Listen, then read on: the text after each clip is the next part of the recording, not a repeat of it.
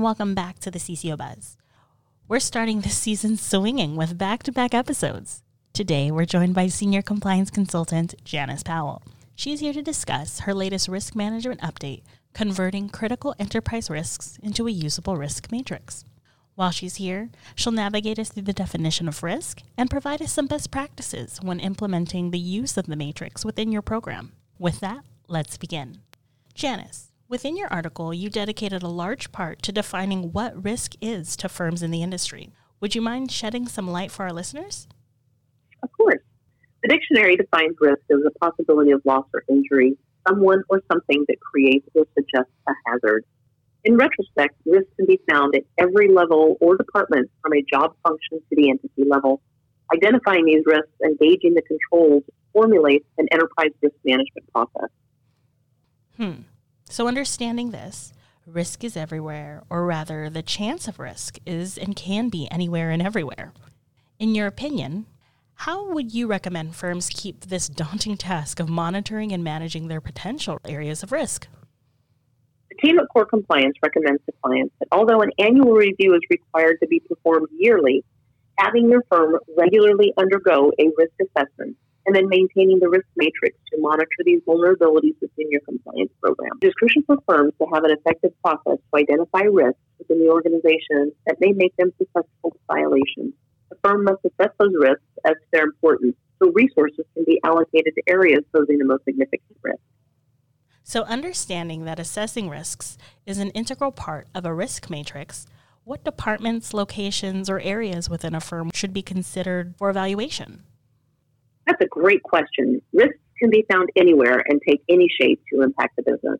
Risk can be found in rules and regulations, technology, environment, think the pandemic, employees, vendors, contracts, firm relationships, compensation, among other areas.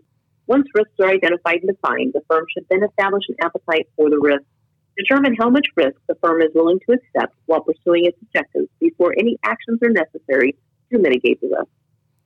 Miss Janice, I don't want to give away too much of your article, but I have to ask. You provide some key steps on how to implement and leverage the use of a risk matrix within a firm. Do you mind sharing high level insight for our CCO Buzz listeners? Well, of course. While I don't want to give away too much, I think I can share a snippet or two from my article. To implement and manage a risk matrix, firms will want to develop a risk inventory, assign a risk rating, and map the risks to the procedures and the controls and then frequently review and revise accordingly. Each of these steps takes specific measures to execute based on the firm's business model and internal structure. When developing a risk inventory, focus areas can be generated from numerous areas, such as evaluating whether necessary policies and procedures with related controls exist or need to be developed. Recent regulatory updates and regulations, regulatory exam deficiencies, regulatory document request lists, and other methods can be used to create these inventories. When your firm is ready to assign risk ratings, be open to different rating scales that may work best for your team. For example, a more simplified version of a risk scale can implement a color coding system where red equates to dangerous, yellow means proceed with caution, and green represents little or no risk.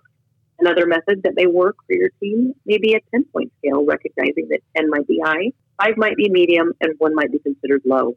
If your firm chooses a multi-tiered rating system, also consider how does the ranking differ or prioritize one risk over another, such as a 4 or a 6 rating on a 10-point scale.